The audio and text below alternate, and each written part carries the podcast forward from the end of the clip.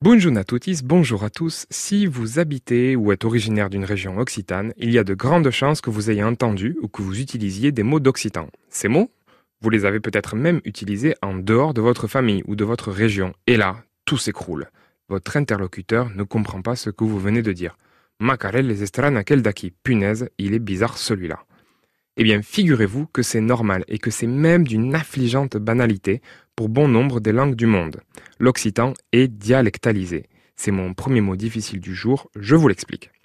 Il existe six grandes zones linguistiques occitanes en France. Le languedocien, parlé ici à Toulouse, le gascon, le provençal, le limousin, l'auvergnat et le vivaro-alpin. Et il existe même deux zones occitanes hors de nos frontières, le Val d'Aran en Espagne et une partie du Piémont en Italie toutes ces régions, on y parle occitan.